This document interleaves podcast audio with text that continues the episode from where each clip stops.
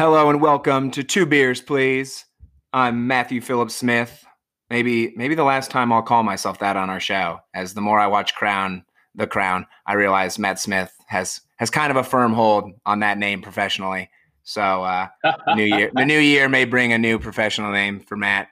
As always, joined by my good friend and co-host Yannick for what will be our last episode before the Christmas holiday. I think we'll try and get at least one more in before the new year, but me and Jan are going to kick back and relax and watch a crap ton of sports over the next few days. So this is a big episode. We got a lot for you. Sports world truly keeps on giving. College football playoff is set, as are all the rest of the bowl games. The NBA season beginning tonight with the reunion of Durant and the Brooklyn Nets against the Warriors and the battle of LA between the Lakers and Clippers. Me and Jan have just had two fantasy basketball drafts. We have no idea what we're doing, but luckily most of the people in both of our leagues don't. Like, everyone's like, it's like the blind leading the blind, which is beneficial because, like, no one's like, oh yeah, I know exactly how to dominate this league. So it'll be fun. And since it is our lone episode this week, we will be making our NFL picks for you today. So you can make back some money from all the gifts you bought the people close to you before the new year. Have to tell you all to go follow and like the Two Beers Please Facebook page. Make sure you share it with all your friends on Facebook, like, you know, your aunt who doesn't trust vaccines or the old high school classmate who keeps trying to get you to join a pyramid scheme. Jan is killing the Instagram page. See, we all have one, right? There's like that one where you're just like pointed out. As soon as you said that, I was like, that person. Yeah, if we all can instantly think of somebody. Yeah, please don't. The thing is, it's always like, it's not even someone you're like close to. It's like someone that was like, you like knew and you were friendly with, but it's not like you were like ever really that tight. And now they're like, I'm going to hound you to join whatever pyramid scheme they're selling now. Jan's over there killing the Instagram page, which is @2BeersPlease_podcast. I got the Twitter, which is 2BP_podcast. So make sure you go follow both of those. If you aren't already, retweet us, share our stories as much as we can. Spread us out into the universe, the better, and when we appreciate it. And, you know, we'll keep you up to date on our new episodes as well as any kind of big news from the sports world. Jan, I'm going to go right into Turn a Phrase, and this is a phrase that I know I actually picked it last episode because I've heard you say it a couple times, and it was one that I actually knew the origins of, and that is Cup of Joe. So okay. Cup of Joe stems from a 1914 ban on alcohol on, I don't know if it was all U.S. Navy ships or if it was just Navy ships. I think it was all Navy ships because it was the Secretary of the Navy that implemented it, a ban on all alcohol, and his name was Josephus Joe Daniels. So he banned all alcohol. So after his order, the strongest drink that you could enjoy on a ship was black coffee, hence Cup of Joe. His name was Josephus? His name? Josephus? Yeah. Josephus? I don't know when we stopped like using. That's one of those names where I'm just like, when did we stop? We were like, no more Josephuses. Only Joseph. Right. Because they're like, guys, that's too much. If anyone's name was Josephus, I would think they're like some kind of Dr. Seuss character, you know? Like Josephus Jones went up with his gnomes and he does sound like a Dr. Seuss character. Right, exactly. I'm going to name my son Josephus. I don't want to name it. I take that back. As soon as I said it's like two, it's not even that much longer than Joseph, but the S at the end is just, it makes it two. It's too much of a mouthful. I'm not a fan. Right, I'm not a fan either. And Matt, I know you're going to love your kids, so don't do that to them. Yeah, exactly. Their life's going to be hard enough with a weird-ass dad like me. There's no reason to make it any tougher with a name like Josephus. Exactly. And when they play sports, how are they going to – do you know how everything they're going to do is going to be undermined when the announcer says their name? Well, unless I have children with somebody far more athletic, then their sports accolades are going to be pretty limited anyway. One can dream.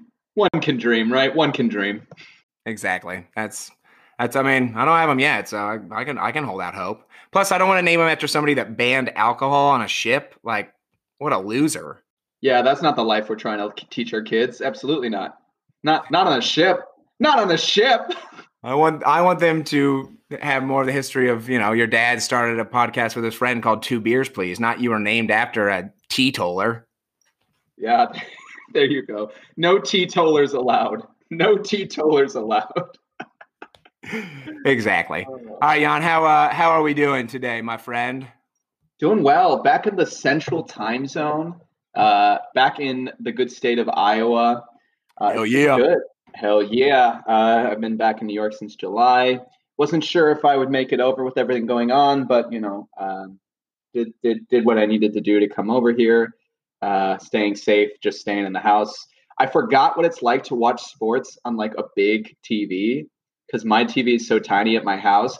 And I just like I was waiting before this podcast and I was like, oh, you know, the Carabao Cup is on and it's like Newcastle versus Brentford. And I was like, I'll watch that until, you know, we pop on.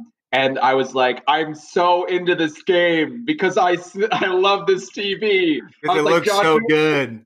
I was like John Joe Shelby with the pass every day. Oh man, it's I forgot, and I'm going to be watching sports, right? And you know, it's also Matt's right when he said earlier with like we're going to take a break. We're not taking a break from sports. There's so much going on. We want to enjoy it as well. Like we love reporting to you guys for sure, but like it's also nice to just take it all in and like watch every so often and not feel like we're looking for things. It's like it's our own little sports breaks for ourselves. Yeah, exactly. It becomes, I mean, I guess this isn't a job, but it becomes, you know, more of just the enjoying of it. And there's just a lot. Plus, like, I'm the laziest person in the world on Christmas. Like, the pandemic's not going to affect me because I refuse to leave my house on Christmas Day anyway. Like, I will not do it. Right. I'm not going anywhere. I have a full schedule of games to watch and food to eat. There is nothing else I'm doing. Yeah, exactly. Usually I have a nice good book to read as well. And like, I think I'll probably get a Los Videos Juegos this year. I know I'm getting 2K because I texted my mom one day and I was like, hey, you can get 2K for like 50% and I would love it for Christmas. So I'm definitely going to be making a Nets dynasty. I'm doing well myself. Looking forward to spending some time with the family this Christmas, even though it will be, you know, a little bit different. But I think we're gonna try and see a couple of my cousins. I live with a bunch of health professionals, so I always know that I'm gonna be safe. Like I know they're not gonna do anything that they would actually think is harmful. But yeah, you mentioned it. Like there's a ton of sports. There's a Hawkeye basketball game on Christmas Day, which is amazing. I didn't even realize that until like this week. I was looking at like the Big Ten schedule and I was like, oh, damn, they play Minnesota on Christmas Day. We got Manchester United has a chance to go second in the EPL with a match on Boxing Day against Leicester City. I'm still not incredibly jazzed about that 6:30 a.m. kickoff, but, you know, I'll deal with it. And then I love Christmas Day NBA action. So doing well, enjoying the spirit of the holiday. I've been upping my Christmas movie viewing, so that always helps you get in the spirits, you know. Right, exactly. I watched my first Christmas movie last night with my family for the season, so I'll be doing that for the rest of the week.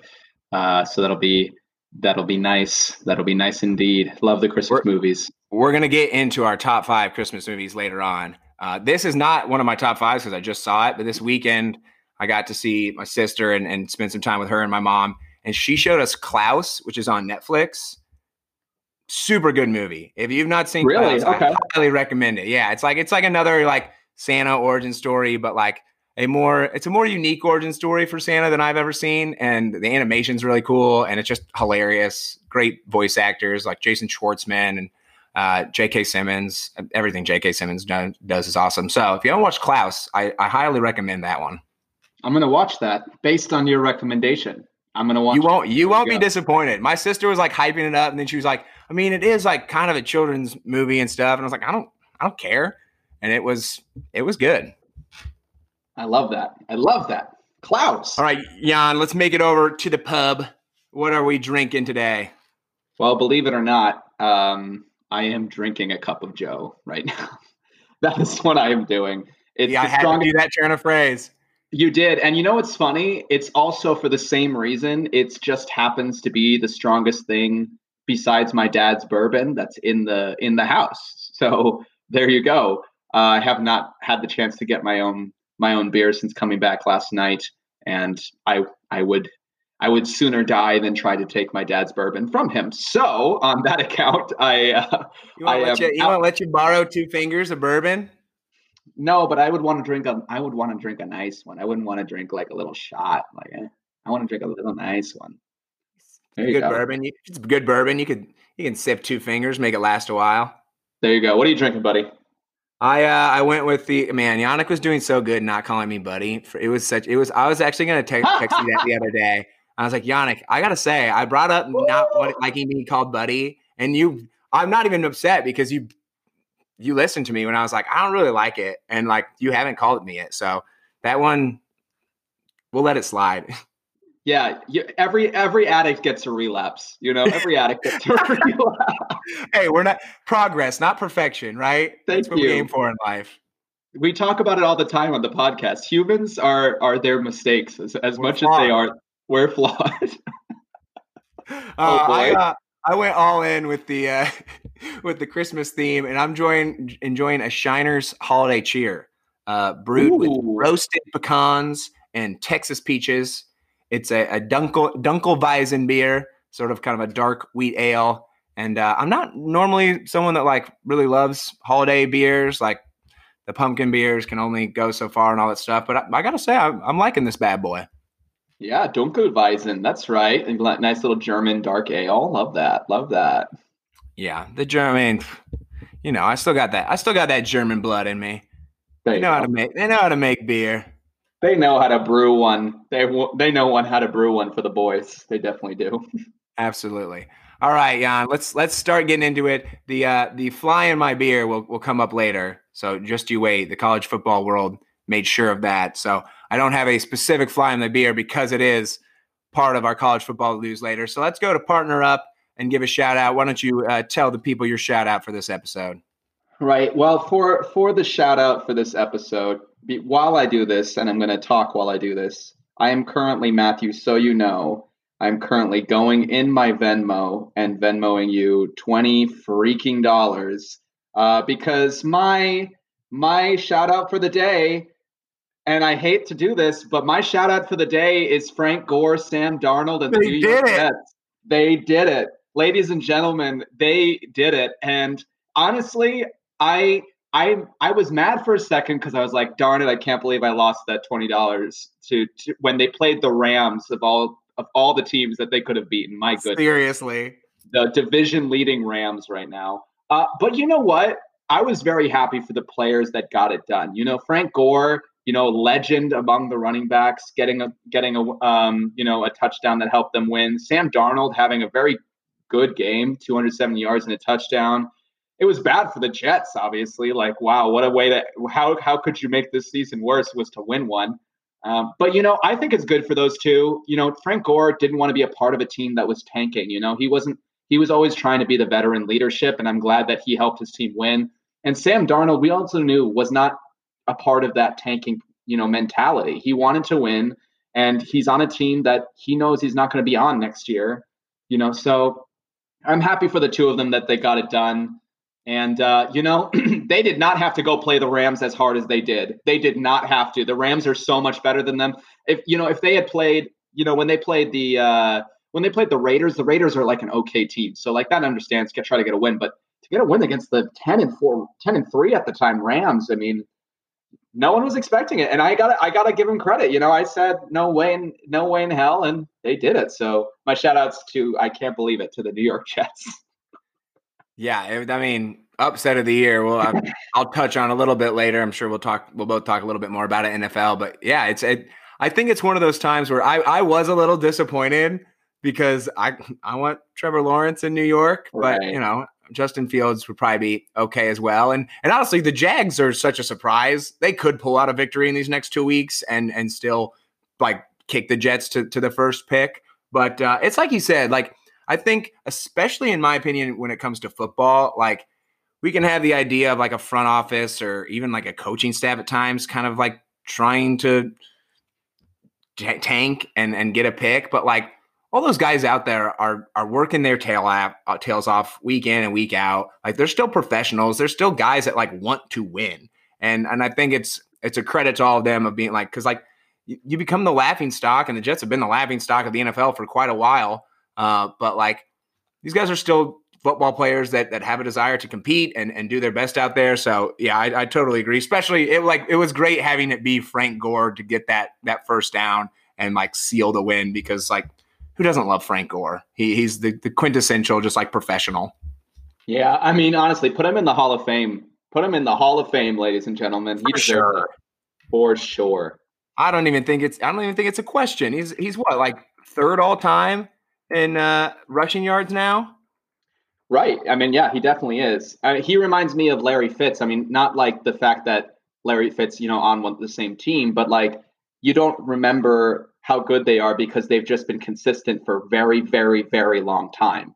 And so, yeah, but Frank Gore, yeah, there's not a lot of runners left like him too. The kind of bruising bowling ball back running backs. It's just like a fun. It's true. It's a fun running back to watch. Yeah. So we're not kind of an end of an era there coming up.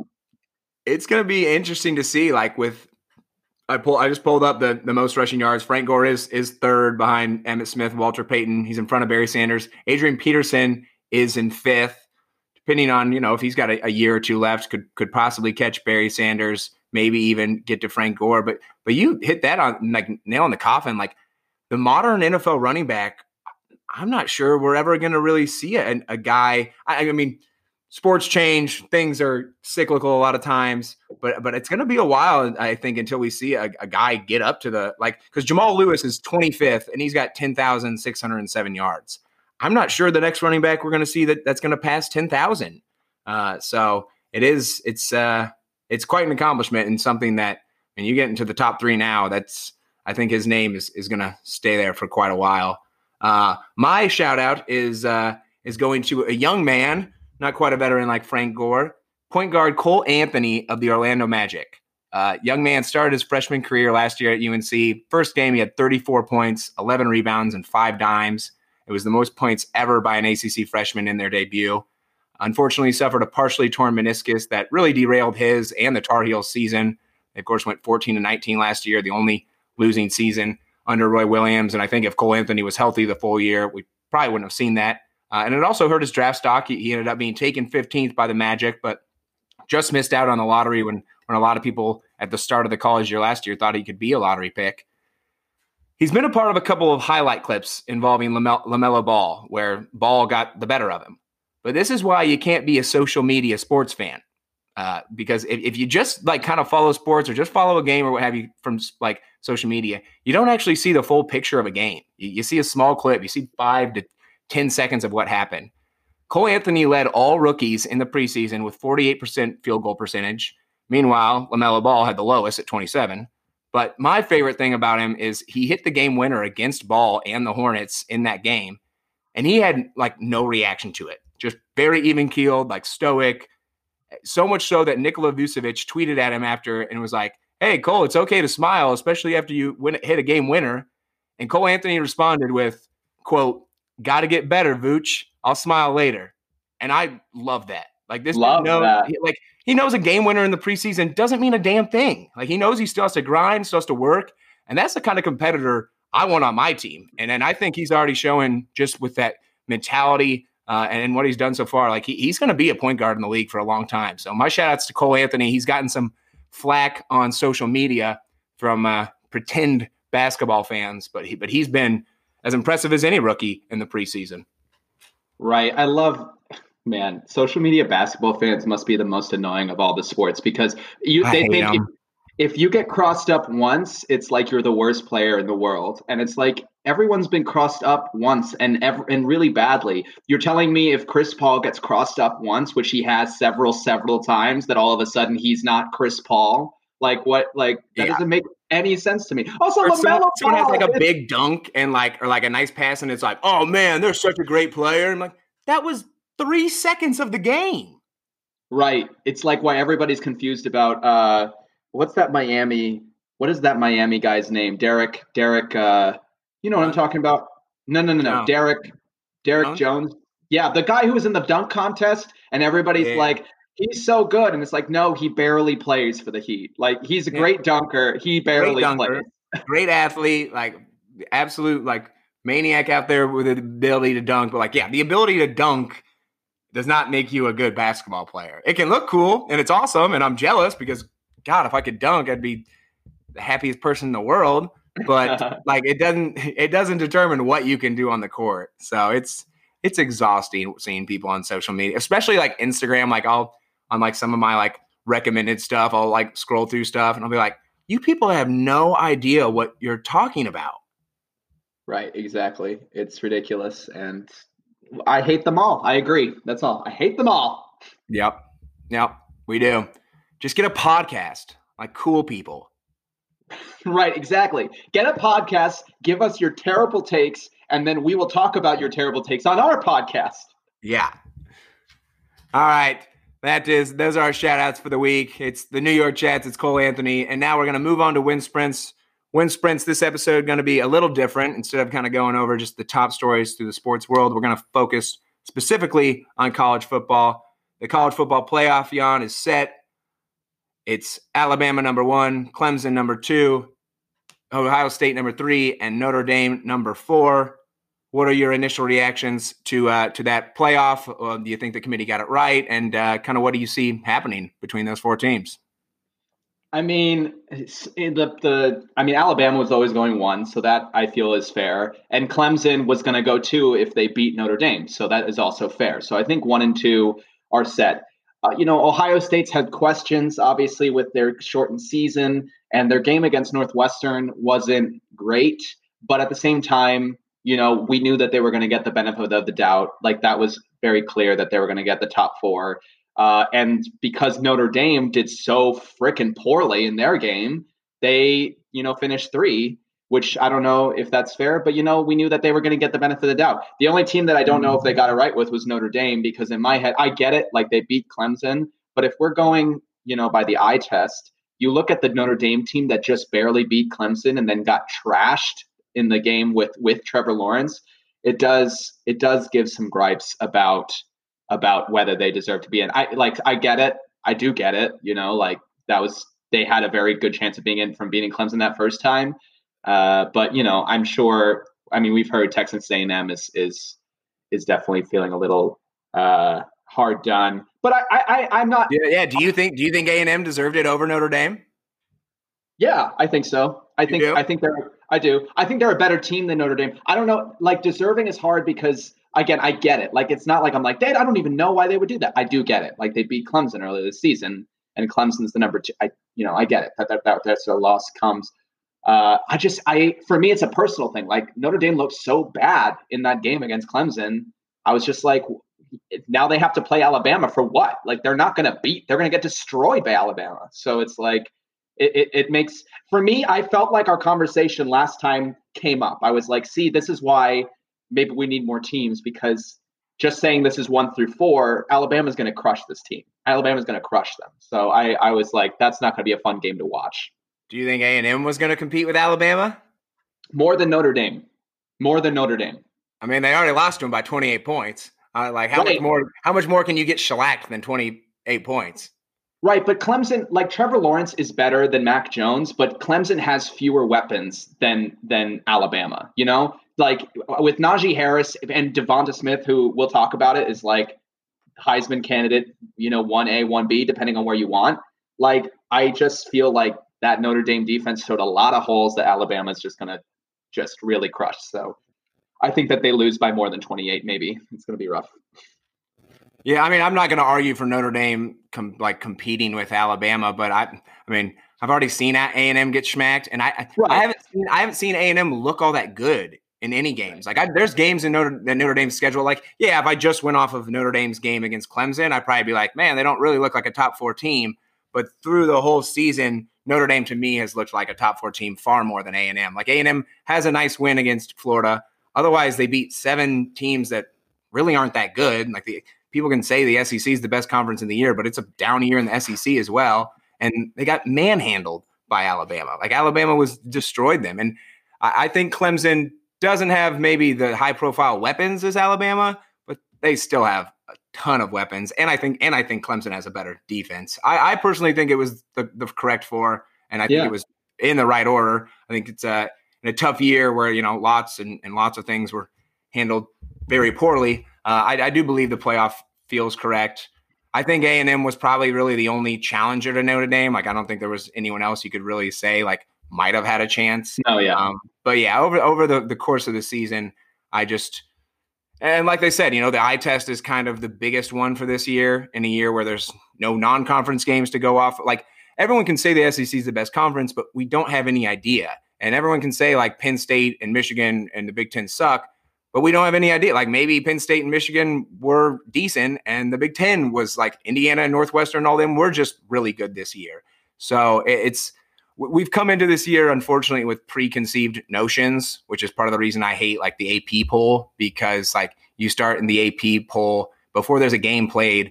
And if you're in the top 10, like you have such an advantage over a team that's not ranked at all. Like a team not ranked at all can have a better season than you. But if you started in the top 5, it's going to take them so much like more to jump you and to impress because of just these preconceived ideas we have. So I do think Notre Dame, for me, looked like the better team when it came to the eye test. And I think Clemson was like pretty fired up to win that game as well. So it's, you know, it's tough to hold A&M accountable, like for getting shellacked by Alabama. And it's tough to hold Notre Dame to getting dominated by Clemson, because I think those two are the two best teams. Like I agree with you. I think Alabama's going to roll Notre Dame. Right. And I think Ohio State, like they're going to come into their game with certainly ample reasons to perform. They've been doubted by a lot, by like many people around the country this year, even Dabo Swinney, ridiculous by Dabo Swinney putting them 11th in his coaches poll. Like that's such a petty thing to do. I don't know why we have the coaches poll anyway. It's stupid, but like just ridiculous. And that'll be, you know, some more bulletin board material for them. But they also have motivation from last year's Fiesta Bowl. You know, Clemson won that game 29-23, sealed the victory with an interception of Justin Fields in the end zone on the Buckeyes' last possession. I think OSU is going to really have to get in the run game going in this game to compete, which it certainly looked good against Northwestern. Trey Sermon, 331 yards, 2 touchdowns. But I just think Clemson's too good. And OSU, too, they're like they don't have Chase Young or Jeff Okuda this year. Like that defense isn't quite as good as we've seen it. So I think Clemson and Bama get a pretty easy wins on the way to the championship. Who do you like between those two, between the Tigers and the Crimson Tide? I agree. I think that, you know, my thing is it's definitely an intriguing matchup, right? Because OSU, I still don't know who they are. It's crazy to me to say that, but like I feel like I'm watching different teams every game with OSU. Like the rushing game that was there against Northwestern was ridiculous. I was like, where did that come from? Like, that's crazy. And, you know, 331 yards out of like what? Yeah, exactly. But here's the thing. Like, for me, these teams like live and die by their quarterbacks, as they should. Trevor Lawrence and Justin Fields are the two best players on the field. But you look at how they played, right? Trevor Lawrence coming back after all this crap. You know, he throws 3 touchdowns and a pretty easy victory for Clemson. Justin Fields accounted for 0 touchdowns. And I know he didn't need to, but he also threw 2 picks and he's been throwing picks left and right. You know, and so I'm kind of like, I don't trust Justin Fields right now. I'm not saying he's bad, but I'm saying like in a game where it's quarterback decision making has been a little ill-advised at times, for sure. Right, exactly. So I'm going off of that. You know, I think that I have that down too. I think OSU would really need to dominate on the ground. I think Clemson's defense is better than Northwestern, and I don't think they're going to allow a 300-yard rusher to go get 300 yards on them. So, you know, where is that extra made up? You know, Justin Fields is going to have to be a lot better in the decision-making process. But I agree. I think Alabama outmatches Notre Dame a lot more than Clemson outmatches OSU. But I still think I'd be shocked if Clemson lost this game by anything more than like a last play. So I think it's I've taken the Tigers in this one pretty confidently. Yeah, I agree. Like I can see Ohio State winning, but agree with you where it's like if Ohio State wins, it's going to be a late touchdown by Justin Fields. Like it's going to be a real close game where like it also seems plausible that Clemson wins by 17.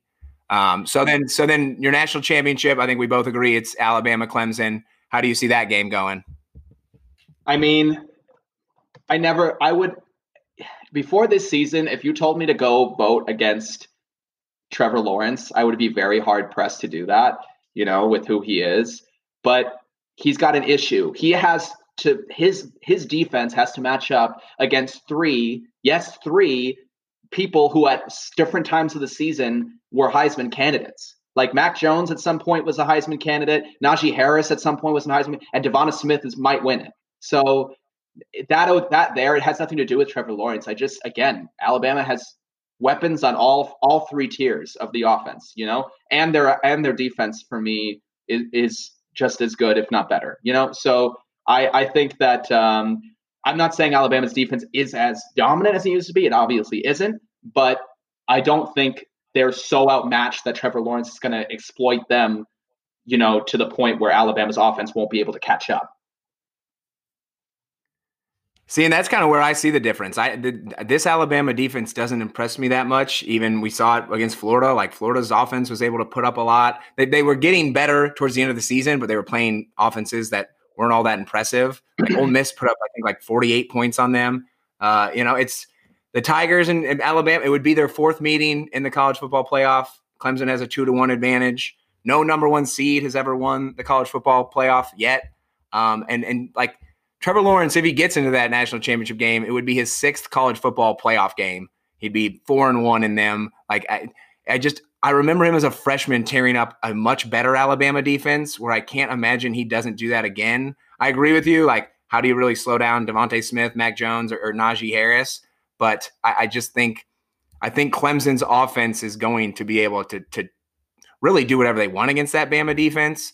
And I think they have a little more playmakers on their defensive side to get a turnover here or there. So like you said, like Mac Jones, Najee Harris, Devonta Smith, they might all, like one of them will probably win the Heisman, but end of the day, Trevor Lawrence is still the best player in college football. So I'm going to go Clemson in the national championship game. Okay. All right. Yeah. I mean, I kind of see the national championship game, if Alabama wins, being like the SEC championship, like they win 52-48. Like that's kind of what I'm expecting. It's going to be high scoring. It's going to be so much fun. Most of their national championships have been. Like I think besides the one that Lawrence won as a freshman when they won, I mean, Clemson's offense was on fire, but like Clemson won that one 44-16. Otherwise, the year that Deshaun Watson led them to the title, it was 35-31. And then the year before that, when Alabama came up top, it was 45-40. Like I agree. I think it's both teams are going to score over 35 points. And I think it'll probably be near the 40s, which should be a fun game. Yeah, definitely. It'll be fun. It's going to be fun for us. I'm excited. Yeah, exactly. I used to like Clemson a lot more than Alabama. Now they both kind of annoy me. So I have less of a dog in the fight in this one. I don't really care. I'll just enjoy. I can't go for it. He's so annoying.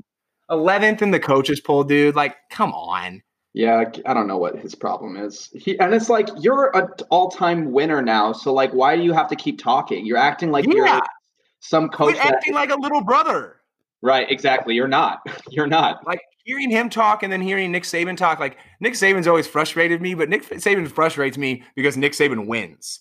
The way like Nick Saban composes himself as opposed to Dabo Swinney, I'm just like, this dude has been there before. You look like the little brother that's just like, hey, don't forget about Clemson and all this stuff. And I'm like, you've won two national championships, probably should have won 3 or 4 over you've probably been the best team in the country the last 5 years. Why are you still acting this way? Right. It's the fact that we're talking about his attitude, even though his team has the best player in the country. And like has a chance to win everything. The fact that we're still annoyed by his attitude, I'm just like, yeah, you know, it says a lot. Yeah, for sure. All right, let's turn our attention to the other 4 games of the New Year's 6, Jan, and the fly has landed in my beer. Hell, a multitude of flies has landed. Maybe even a Big Ten amount of them, because are you kidding me with these bowls? The Indiana Hoosiers absolutely screwed by the selection committee. It's an absolute joke. They went 6-1, their lone loss coming at Ohio State. They beat Wisconsin on the road. They beat Penn State and Michigan in the same year for the first time ever. And they're far more deserving, and they're just deserving of a spot. I don't believe Florida and Georgia both deserve to be there. I think you can probably pick either one. I'd probably go for Florida, but I think it's absurd that there's four SEC teams in the 12 spots for these six games. I don't think Iowa State deserves to be there in front of Indiana. And while I think Georgia, Florida, and Iowa State have a legitimate argument, how the hell is North Carolina there in front of Indiana? I don't understand why Ohio State gets the benefit out of the doubt, but the rest of the Big Ten doesn't. And what really pisses me off, too, is it's these high-paid officials who sit in a room eating shrimp cocktail, making decisions, and they're punishing this group of kids from Indiana for not playing enough games in a freaking pandemic. You don't think they wanted to play? Like, as the Brits say, are you all taking a piss? Like, I guarantee you every Indiana Hoosier wanted to play all their games. I bet they wanted to play an entire full season of 12 games and show what they've got. But there's a pandemic going on. There are so many other factors that were holding them back from doing that. And the fact that they're being punished for that, it pisses me off. It's despicable. And it makes me not give a shit about any of these games, quite frankly. Like, it's an absolute joke. And the fact that they're not in there and you've got some of these matchups, like it's a snooze fest to me, all these games. I mean, I get Oregon as the Pac-12 champion, but they didn't even win their division. They were in that game because Washington couldn't play due to COVID. It's a joke. It's the money-hungry people that take advantage of college athletes year in and year out, and I'm pissed off. I mean, yeah, that's the question, right? So why did you put Ohio State in the college playoffs then? Why did you put them there? Like, yeah, why? Like, I think Ohio State deserves it, but why do they get the benefit of like, all right, yep, it's COVID, and the rest of the Big Ten is just like, well, you guys should have played more games. That doesn't make you like that doesn't make any sense. Right, exactly. And yeah, I mean, yeah, it's like, what were you giving them the spot for then? Because then you're basically saying they haven't beaten a team that is deserving of a New York Six Bowl, where all these other teams have. And if that's the case, they don't deserve to be there. They deserve to be in the New York Six Bowl, and then put Texas A&M in. If that's what you're saying, if what you're saying is games against Big Ten teams don't matter, then why put anyone that's not in the SEC? Because we all know that's what you want to do. You want to put four SEC teams there. It's clear as day. You know, I'm not completely certain that if Florida hadn't beat Alabama, that they would have tried to not put them in for no damn reason. You know, like, honestly. So it's year in, year out happens, and this year it's more noticeable because of the, you know, what's it called? Because of the hypocrisy of putting Ohio State at third, even though they haven't been a team that is in their eyes, above like 13th. You know, it doesn't make any sense to me. It's like they played it at that point, put Cincinnati in. I mean, honestly, if that's the case. So like, I get four SEC teams in the 12 spots and you get one Big Ten. Like, it doesn't, it makes no sense. And I'm not naive. I understand that they make these decisions because they want TV rankings, because it's all about the money. But you can't tell me that North Carolina is some football powerhouse. I know the Iowa State fans love Iowa State, but nationally, nobody gives a shit about Iowa State. I'm sorry, it's true. Even Cincinnati, they 100% deserve their spot. But it's not like Cincinnati's going to be like a big, oh man, can't wait to see Cincinnati. So like to use that reasoning of like for themselves of being like, well, we're not going to put Indiana in. It's garbage, because it's not like you have a bunch of Florida versus Georgia games. Like, it's a bunch of games of teams that aren't normally there. And I love that being the case. Like, I love that Iowa State and North Carolina are in the New Year's Six instead of the same teams that are there every year. But like, Indiana deserved it more than both of those teams. Right. I mean, yeah, because for me, the big one that stands out, because you have to give Cincinnati something for being undefeated, I think. You know, I do get that. And Oklahoma, Big 12 champions, again, I do get that. But for me, the big one and Oregon, you know, I guess if you're going off, you want the champions in a New York Six Bowl. I get it. Like, you have to, but like, it's lame that they're there. Right. And Texas A&M obviously was the first team out. But for me, the one that is like doesn't make sense, right? Florida played I told you they were going to, you know, they played a good game against Alabama. Kyle Trask is a Heisman candidate. That one I also get. But Georgia? Why is Georgia in there? Agreed. They have played like crap all season. And the only thing people are saying is like, well, JT Daniels went in there and played better. I'm like, for one game. And then they haven't played since November. What made you think that they deserve it? So when is that supposed to be a factor? Like, how is that a factor that's in your favor? Yeah. Right. Like, oh, we have a new quarterback, so we look better. Like, what? Like, you blew out South Carolina, who is 2-8. You blew out Missouri, who's 5-5. Otherwise, you haven't looked all that good this year. Like, they don't have any big wins. And I know Penn State and Michigan aren't their normal selves, but like maybe they're not their normal selves because Indiana's also good. That could be the case. And Indiana, like at least for a little bit of the game, for a half, kept up with Ohio State very, very well. So, you know, it's not like they got blown out by the good team either. So, yeah, it doesn't make any sense. I think UNC, Iowa State, after that game against Oklahoma, I was also like, I mean, what did they show that they deserve? You know, I agree. I was just like, I'm not impressed by them after that game. So I get it because you had them ranked so high, but maybe there's a problem with your rankings then, as there always is every year, and you need other people in that room because you guys obviously aren't getting the job done. Well, I think like I legitimately think we need to get rid of the AP poll and like the preseason, because whether the college football playoff ranking committee thinks they're doing it without bias, they aren't. Every single college football like playoff rankings mirror the AP poll very like a lot every single time. And right.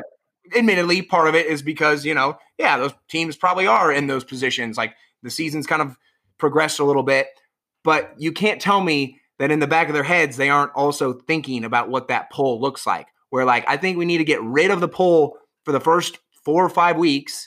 Like there doesn't need to be any poll, but we need it because of TV ratings and all that shit. But it ruins the college football playoff. It just creates, like I said, these preconceived notions and these preconceived biases about teams that aren't like worthy or that aren't earned. Yeah, you know what it is, Matt? It's the WWE. It's like, is it actually football or is it just them writing a script and people following it, you know? And unless something crazy happens, then it's going to be the same script that we expect. I mean, we could have called these teams from the beginning. Notre Dame was the one, maybe not, but we've been covering this college football season from the beginning, and we called it. And like maybe one or two teams are in different places, but that's it. One, they swept one. That's like it. The top four, we were like, it's going to be this top four. And I think we said that like 2 months ago. Right. And the fact that that's right, despite like a season which has been crazy, both upset wise and like just everybody playing or not playing, the fact that it's the same, it's like, so you guys didn't even try. Like you guys didn't even try to actually make a decision. Yeah. I agree. Well, you know, we've blown off the steam. We might as well look at the other four games. Like I said, I'm not all that excited about them. Oklahoma and Florida are in the Cotton Bowl, kind of the one high-profile matchup. But it's a down year for the Sooners. And you know, Florida looked decent in a fight against Bama. But after that loss against LSU, they've lost a little bit of their luster. I'm going to go with the Sooners in this game. I think it'll probably be a big offensive battle between these two. I think Lincoln Riley does a pretty good job of getting his team ready for bowl games and will want some SEC revenge after the ass whooping LSU gave them last year. But like even this game, like Oklahoma, Florida should be an exciting game. And I'm like, just not that excited about this one. Okay. Yeah. I mean, I agree. I'm excited to see Trask versus Rattler. You know, I think it's like a more seasoned good quarterback versus a young, good quarterback. You know, where Rattler did well against ISU, so you know, I think he did okay against ISU. ISU looked bad, that's why they were not playing well, to be completely fair. But yeah, I'm happy that Florida kept up with Alabama as much as they did. You're right. I think it definitely says a lot about the Alabama defense more necessarily than maybe the Florida offense. But yeah, I mean, of the games that we have, I'm happy for this one because at least it's like you have good players playing and like an exciting game. Yeah, I think Florida probably wins it in a quarterback battle, but that's all I have to say about that one. Yeah, like it's a game that like when you first look at it, you're like, oh, like I think it's number 6 Florida against number 7 Oklahoma. Like, it should be a game that sounds really good. And then like, I kind of just thought about it more and I'm just like, it doesn't sound like, it really isn't as appealing as it even looks. But I will say, the Peach Bowl is probably the one game I'm excited about just because I'm excited for Cincinnati. I agree with you. I don't think Georgia should be here. I know they got a good defense and they're going to be a real test for the Bearcats with that defense, and maybe JT Daniels does bring that new element to their offense. But it's also one of those things where I'm like, if JT Daniels was that good, why wasn't he starting all year? Like, why did it take you so long to get JT Daniels playing like this? I'm going to pick Cincinnati in the upset. I think Cincinnati's just a strong team. They've got a balanced offense. They have a really good defense. I think they can maybe feel like they were cheated. I'm not going to make the argument that they deserve to be in the college football playoff because without non-conference games to really make a mark, it's tough to say a team that goes undefeated in the AAC deserves to be in the top 4. But I do think they're a legitimate top 10 team. And I think Luke Fickell's a great coach. I think Cincinnati gets this upset win. And I think Fickell starts getting looked at as some of these high profile jobs. Right. I mean, Fickell would do well at Georgia. I think that'd be good. You think they're going to fire Kirby Smart? No, but I'm just saying, similar teams, good defenses. It would be similar, sort of like the teams would look very, very similar for sure. Right. Yeah. I mean, I didn't even think of this as an upset pick. I picked Cincinnati as well. I was just like, why? JT Daniels played a couple games and then they haven't played in a month. So why should I think that in that month they've gotten more cohesive without playing any games? Like, that doesn't make any sense to me, especially when they're going to be going up against a good Cincinnati defense. Cincinnati, they barely beat Tulsa in that championship. So that does, give me a little pause, but I think both have a lot to prove. Georgia wants to be like, we didn't suck. And Cincinnati wants to be like, we had a good season. But at the end of the day, I think Ritter is a good quarterback and I think he will lead his team better than JT Daniels. So I'm going with Cincinnati as well. Yeah, Georgia. I mean, Georgia's favored by 7, and I like why? I feel like it's just like kind of SEC big conference bias. Like I would understand giving Georgia the line because like you look at these two teams, like Georgia should be better, but they don't play the game on. No, that's what I was saying. I understand giving them the line. Like I would probably favor Georgia if I was Vegas. Yeah, but by a touchdown. I was like, damn, like I'll take that upset pick all day of the Bearcats. I just think they're a good team. The Orange Bowl has Texas A&M taking on the aforementioned Tar Heels. I don't know how the hell they're there. Like I get they had the big win against Miami, but how good was Miami? They also lost to Virginia and Florida State. Like it makes me so mad that North Carolina's here. And we were talking up Mac Brown in North Carolina. Like I think they've done a lot of good things. They don't deserve to be in this game.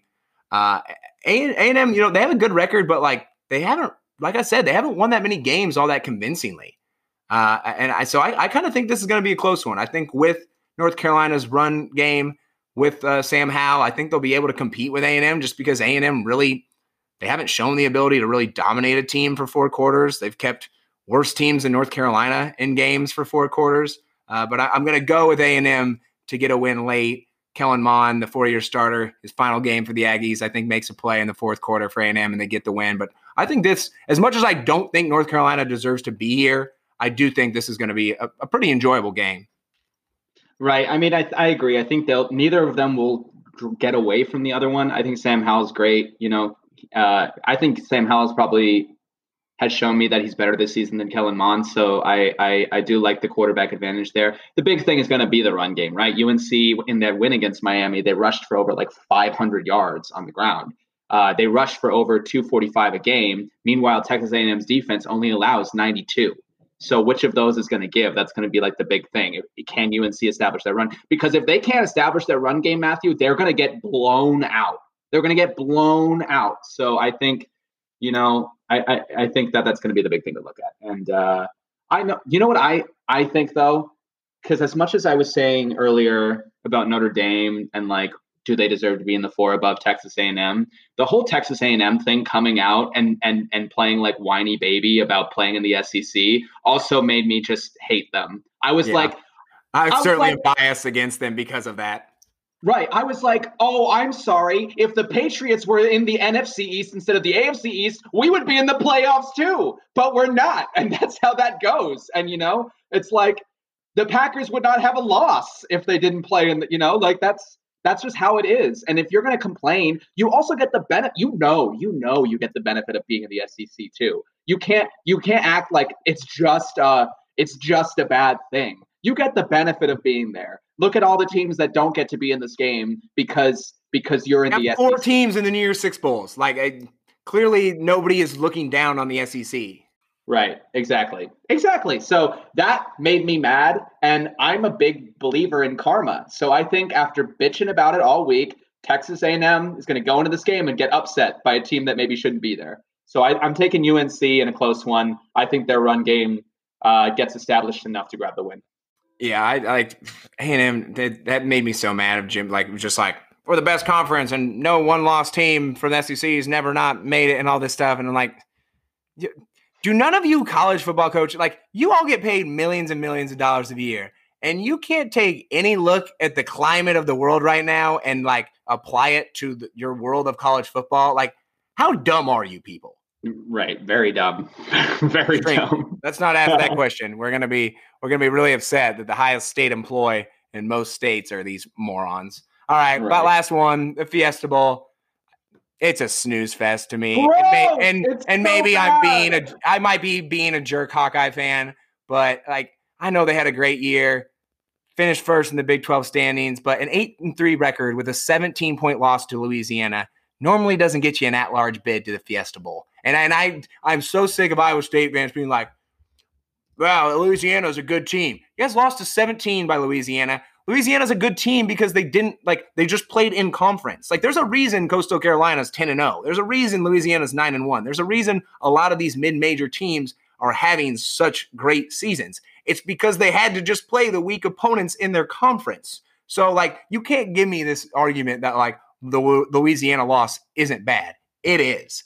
And like I mentioned, how Oregon got here. Like, I know they technically deserve it. They're Pac-12 champions, but they didn't even win their damn division. Right. So I think the Clones are going to win because I think Matt Campbell is a terrific coach, even if Brock Purdy might be the most overrated player in college football. But what an unexciting game, and like I'm sorry, it just. And like I admit, it probably is partly because I'm a Hawkeye and I don't care about the Cyclones. But like, oh great, number 10 Cyclones who probably don't deserve to be number 10 against the 25th ranked Oregon Ducks team. Like, I'd rather watch. Well, some of the other bowls we'll talk about later, quite frankly. Right, exactly. And like, I don't think you're being unfair. ISU looked terrible in that game. They came back, but you know why they came back? Oklahoma doesn't have a great defense. Like, people, you know, they picked him off three different times. They picked him off three times in a Big 12 championship game. That's not what a good quarterback does. And ISU, you know, yeah, I agree. ISU, I don't know. That's the thing. But in this game, I'm trying to figure out who is less deserving. And, you know, Oregon, I'm going to say they're less deserving just because of what you said. They didn't win their division. And even if they won, Matthew, we know that's because USC was the most overrated team in the country. You know, like, we knew this. We knew lucky. Probably not even overrated. They were probably like 5-0 at 13 was probably a deserving ranking because like, yeah, I guess you're 5-0 in a major conference, but we all knew they weren't legit. Like, there's a reason 5-0 Ohio State was getting looked at differently than 5-0 USC. Right, exactly. And so that loss didn't surprise me. And the Ducks almost let them come back. So it's not like they blew them out either. So, yeah, I'm going with ISU. I'm not happy about it. This game is called the Fiesta Bowl, which is supposed to mean party. And instead, I'm just going to, like, take a Xanax and sleep through it. But otherwise, it's whatever. Take a Xanax and sleep. That is the right call for the Fiesta Bowl this year. Those are the New Year's Six Bowls. We agree on the semifinals. We differ between Clemson and Alabama, but I think we were well. You took UNC with the upset, and I think otherwise we were in all. Well, no, you took Florida. I took Oklahoma. I think we both took Cincy. Yeah. I'm taking A&M just by the slightest of margins. Jan's going with Carolina, and then we both think the Clones will win the Fiesta Bowl. It helps when you play a team that didn't win their goddamn division. Whatever. Let's get on, Jan, to an exciting bowl game. It's the Music City Bowl, baby. Ooh, baby. I think, part of the disappointment with the lack of respect for the Big Ten, is because it hurt the Hawkeyes. Like, if Indiana gets a Big Six Bowl, Northwestern gets to go to the Outback Bowl or maybe still the Citrus Bowl, and then one of those bowls opens up for the Hawks, which I think we would have been deserving of, winning six straight games in the Big Ten. But the Music City Bowl is where we're at. It's a rematch of the 2010 Insight Bowl where the Hawks upset Missouri and Blaine Gabbert 27-24. Fun fact about that game, Jan. That bowl game determined where I went to college. I couldn't decide between Mizzou and Iowa. And then they got matched up in a bowl together. And I was like, all right, whoever wins, that's where I'm going to go. And the Hawks won. And alas, I wore the black and gold. And I guess Missouri is kind of similar colors to black and gold, but it's not gold. I only give the Hawkeyes gold. Everyone else wears yellow because gold's just better. But a rematch of that game. I'm glad Iowa won. Who knows? I'd be doing this podcast with some loser from Missouri. That'd be gross. That'd be the worst. I mean, I think it should be a Hawkeye victory this time as well. Iowa opened as a 2-touchdown favorite, and Missouri's Nick Bolton, the third-ranked inside linebacker, has declared for the draft and will forego the bowl game as well, so that only kind of aids to the Hawkeyes in this game. Kind of nice to get an easier opponent for a bowl game for once. I mean, there was a stretch there where we got matched up with Oklahoma, LSU, and Florida teams that were ranked much higher than us. So I empathize with Missouri because we've been in this situation before where it was like, damn, why are we getting matched up with a team that has had a much better season than us? But I'm kind of glad that we got what looks like a favorable matchup, and kind of an exciting feat for the Hawkeyes could be accomplished. Iowa has never won 4 straight bowl games in their history. Kirk and the boys are currently on a 3-game bowl win streak. It's the second time that Ferentz has done that. He's the only Iowa coach to ever win even 3 bowl games in a row. So some history, Iowa history to play for in this one. And I think, with how the season started and the role we're on, while Missouri in the bowl game might not be the opponent and location where we want to go, I think it's still a chance to finish the season on a high note. And I do think the Hawks will get this win because Missouri's shown some decent stuff at times, but there's also been times where it's like, yikes, you're not very good. So I think the Hawks get that 4th bowl game win in a row. What are you seeing from the Music City Bowl and our Hawkeyes?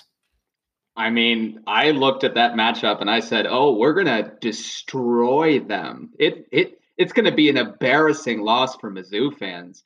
Their defense allows 32.3 points per game.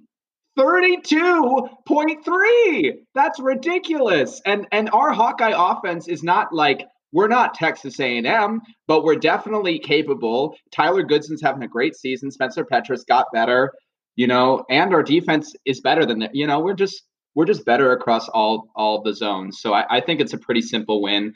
And in my head, I'm just mad because I'm like, if you were just picking willy-nilly for TV ratings and you had an ISU team that underperformed and an Iowa team that overperformed, just put them in the same fucking bowl game, honestly. Put them in the same fucking bowl game. Let's go. Let's go. Let's go. Let's go. Because that would be so much fun. That would be so much fun. And we deserve it. I'd be a lot more worried about the opponent, that's for sure. But that's what I'm saying. That game would mean something where ISU is playing far above what they are, and we're playing far below what we are. So just put us in the middle, put us in the bowl. Now you have rivalry game in a bowl game, and that will get you more fans. And we would have a lot more fun talking about it. But instead, we're going to blow out Mizzou, which is fun, but we're going to blow them out. I won't complain too much about a blowout victory. I guess we kind of blew out USC last year, but – Not until the second half too. Like it was kind of back and forth, and then Slovis got injured, and we kind of pulled away. Yeah, and it was unexpected. We've had some tight ones last. I mean, Mississippi State was a battle. Even the game against Boston College, Yankee Stadium was a close one. We only won that one, I think, 27-20. So I'm hoping – I worry now. I just checked again, and now the line's 15 points in favor of Iowa, that, like, I'm going to be too confident, and then we're going to probably not play as great. But I don't really even need to win by 15. I just go get that fourth bowl game win in a row in the year that, you know, at 0-2, if you would have told me we finished 7-2, I certainly would take it. Right. I mean, I thought 0-2, and then we're going to lose to Penn State, and we're going to lose to Wisconsin, and then we're going to lose to North. I mean, I saw the bleakest of futures. We might not go to a bowl. I mean, I remember our conversation being, oh, how many wins do you think the Hawkeyes get? And I think I said 2. I think I legitimately said 2. I think I might have said, like, I think I was, like, optimistic and said 4. And even like that 4, I was like, I'm not so sure about it. And now it's like, God damn it. How'd we lose to Purdue? I could still live with the Northwestern loss. Like Northwestern did, Ohio State made some mistakes, but I think Northwestern did show that they're, I mean, Pat Fitzgerald's one of the best head coaches in college football. I don't think there's any question about that. He does so much with so little over there at Northwestern. But yeah, it's been an interesting football season for the Hawks. Yeah, for sure. But glad we're there, and it'll be fun to get that win. Get that win, baby. Hell yeah. And then I always forget this too, like now Missouri technically is an SEC team. It's always nice to beat an SEC team. So I hope we blow them out just so I can be like, screw you, SEC. Like I know we're not really matched up. Like Iowa's probably the 4th best team in the Big Ten this year. I wouldn't say Missouri is the 4th best team in the SEC, so it's not quite an even matchup, but I don't care. Let's still blow them out. Right, let's blow them out, Matthew, and then let's be like the SEC teams, be like, what about us? We were a 2-loss team, and we only lost to Northwestern, who's a good team. We deserve to be in the playoffs. Yeah, if we would – oh, man. I don't even want to go down that road. All right, we've been over the New Year's 6. We've been over the Iowa game. Jan, now we're going to go back and forth. I'll let you go first. We're each going to give 3 other bowl games that we're looking forward to watching for – any number of reasons. So what's the first bowl game that has piqued your interest? OK State versus Miami is an interesting one because you kind of have both could have had better seasons. Both want to end on a high, you know, and the question remains, can OK State, you know, win without Chuba Hubbard, who has also, you know, opted out and declared for the draft. He had a terrible season. So it's not like his loss is like everything for them. He had a trash season. And yeah, I think they'll want to. I think they'll want to be like, this is the new era, post Chuba Hubbard. It wasn't what we wanted, but let's see what we can make out of it. Meanwhile, Derek King, you know, he wants to put one more little thing on his resume before the draft. And I think that's going to be interesting from him, especially after a game where, you know, his team got shellacked against UNC. That was embarrassing. So I think he wants to end on a higher note than that. So I think that's an interesting game between two teams that feel like disappointments at the end of the season. Yeah, for sure. I think both those teams certainly wanted to be a little bit. I mean, 8-2, 7-3, not the worst seasons, but I think you're right. I think both of them had high expectations. There was a time where Oklahoma State looked like maybe the best team in the Big 12, and both teams can put up a lot of points, and both teams give up a lot of points. Yeah. So it's one of the few, I think, ranked matchups we have too outside of the New Year's 6. So that one should be, I don't know what the over under is on that one, but I'm going to guess it's pretty high. I'm going to go with the FBC Mortgage Cure Bowl. It's Liberty against Coastal Carolina. Coastal Carolina, we kind of already mentioned them, another team. I would have loved to see them make a New Year's 6 bowl, but I do understand why they didn't make it. Like I said, like part of the reason they're 10-0 is because they played their Sun Belt Conference opponents. Basically, they didn't really get, like, normally they would have a couple more high profile games. They did get that nice win over BYU, but even BYU isn't, you know, this isn't the late 80s of Ty Detmer and such. So this is the late 80s. I mean, they used to be good. They used to be national title contenders, but not quite the case in this one anymore. Well, and now I'm just talking about BYU. Coastal Carolina, meanwhile, I think this is a real test. Like, I think everyone's going to look at this one, and Coastal Carolina's been a part of the national conversation a lot, where they look like the overwhelming favorite. But I think Liberty is going to be able to hang with this and with them in this one. Pardon me. Both teams have high-powered offenses, each average over 37 points a game and 440 yards a game. Like the over, another one that where the over-under is 59.5 on this. I put your money on the over because I think both these teams are going to go off. I am going to take Coastal Carolina to win, but just barely. Like I think this is going to be a back and forth between the Flames and I don't even know how to say Coastal Carolina's mascot. Chattel, it's something crazy. I love it. But it's one of those unique mascots in a world where there's not that many unique mascots. But, yeah, the FBC Mortgage Cure Bowl, Liberty, Coastal Carolina, I think it's going to be a fun shootout similar to kind of Miami, Oklahoma State. And I think Coastal Carolina gets a real test from Liberty. Right. I mean, I love Malik Willis, so I agree. I think he could definitely, cause a lot of trouble for Coastal Carolina. I'd take Coastal Carolina in that game, too, but – it's another game where a team that's been bellyaching about where they are because they're undefeated, it's see where you end it now. You got to end it. You got to end it good. Otherwise, it doesn't mean much. It's one of those years, though, and like this game reminds me of like, man, why couldn't Iowa play Coastal Carolina? Like I know all these bowls technically have their conference affiliates and all that crap, but like in a year where so many bowls are getting canceled and teams not being able to compete in bowls and such, I wish we would have just been like done away with that and said, all right, what would be a good matchup? Because I'd rather play Coastal Carolina than Missouri. Like I feel more confident in beating Missouri than Coastal Carolina, but that matchup, even just for college football fans, sounds a lot more fun. So I wish they would have been more of like that part of the bowls, but I'll rip on the bowls a little bit later. What's your next game that you're looking forward to watching? I really like the matchup. I mean, and you talked about it a little bit, but I'll bring it up because I had it in my notes anyway. I want to bring up the matchup, the Outback Bowl between Ole Miss and Indiana. I think the Hoosiers. I think you're right. I think they kind of got shafted out of a New Year's Six, but they still had a really great season, and now they get a test with Lane Kiffin's offense that will challenge them, which I think is always fun. So yeah, I'm looking for Indiana to win that game and show one more time that they had a great season, and I applaud them, and they deserve it. Yeah, and I mean, like normally I feel like Indiana would be so pumped about to be in the Outback Bowl, and it still is a good bowl to go to, and like I said, any game with Lane Kiffin, it should be a fun one. It's a shame Michael Penix Jr. getting injured because right. A full strength Indiana against Ole Miss could be a real fun battle, but I agree, should be a fun game, and I think Indiana should come out with a chip on their shoulder with something to prove. Yeah, I agree. It'll be fun to watch. My next one, I'm going to keep sticking with kind of the lower conference teams. How about one of tonight's matchups?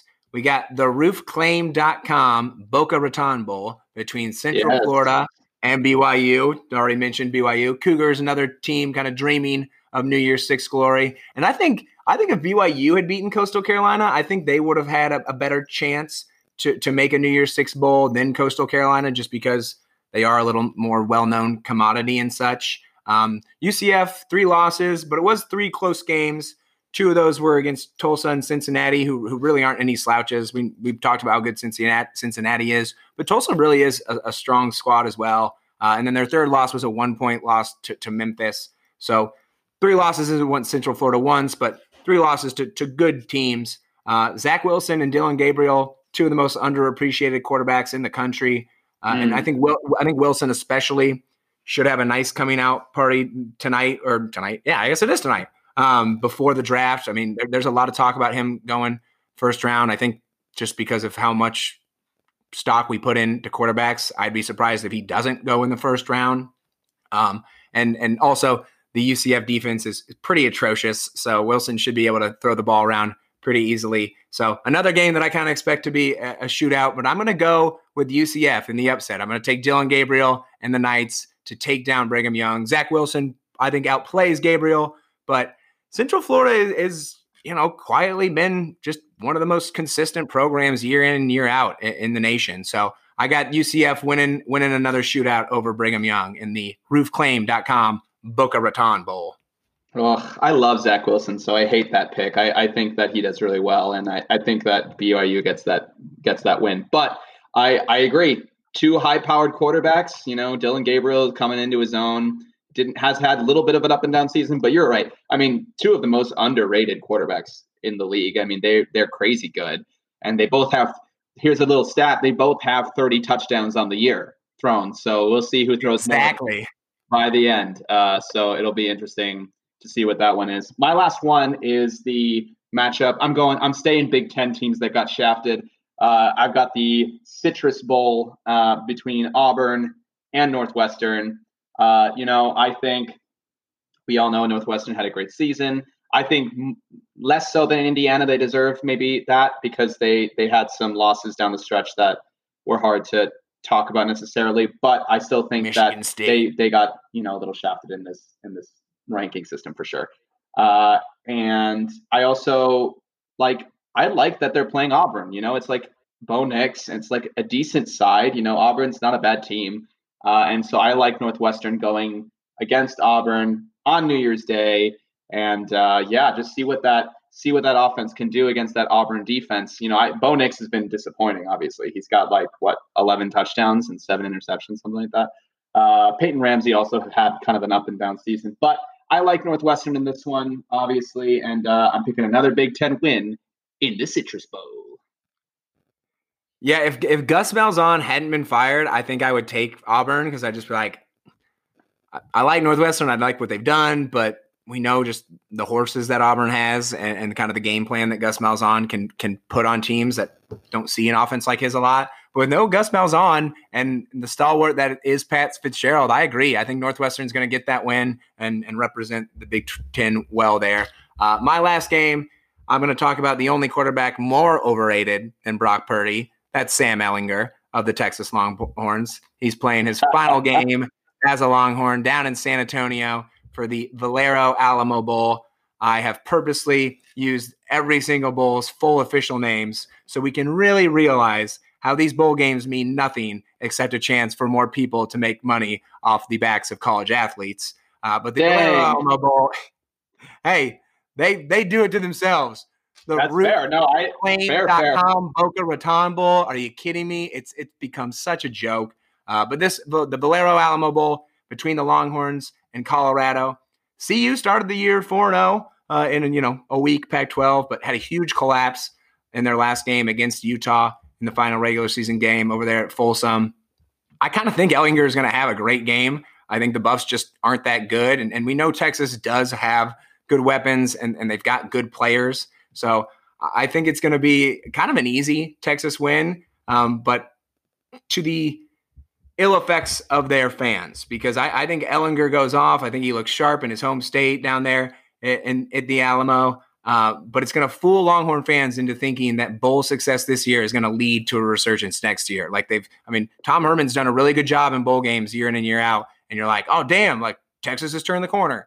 And I think they're going to get fooled, a little fool's gold again, because I think Texas probably wins this one by 17 points. I really do think they're a much better team than CU, but it's going to be, as I said, fool's gold for the Longhorns because it's going to be no indication of what they do next year. But I do think Ehlinger and the boys will get the win down home in Texas. Yeah, Texas. Ehlinger's overrated and Texas is overrated every year. I mean, it's ridiculous. I can't even stand them. And Colorado, of all the teams that you're going to claim something against, yeah, if we were playing Colorado, we'd also blow them out. So, it's not a good thing to hang your hat on. I hope CU kicks their ass. That's where my sister went to college, so I love Colorado. But they're just their 4 wins in the Pac-12 were pretty by marginal, points. And they were up 20. I think they were up 21-14. They might have been up 21-10 on Utah and then just absolutely collapsed. So it's just the Pac-12 too, I think, is just – and I think we're going to see this in a lot of the games. I think the pandemic has really hit the Pac-12 teams a lot more than – I mean, every team's been affected, but I think it has impacted the Pac-12 and just their team's success and consistency and everything a little more. And I think that's going to show through in the bowl games. Right. I agree.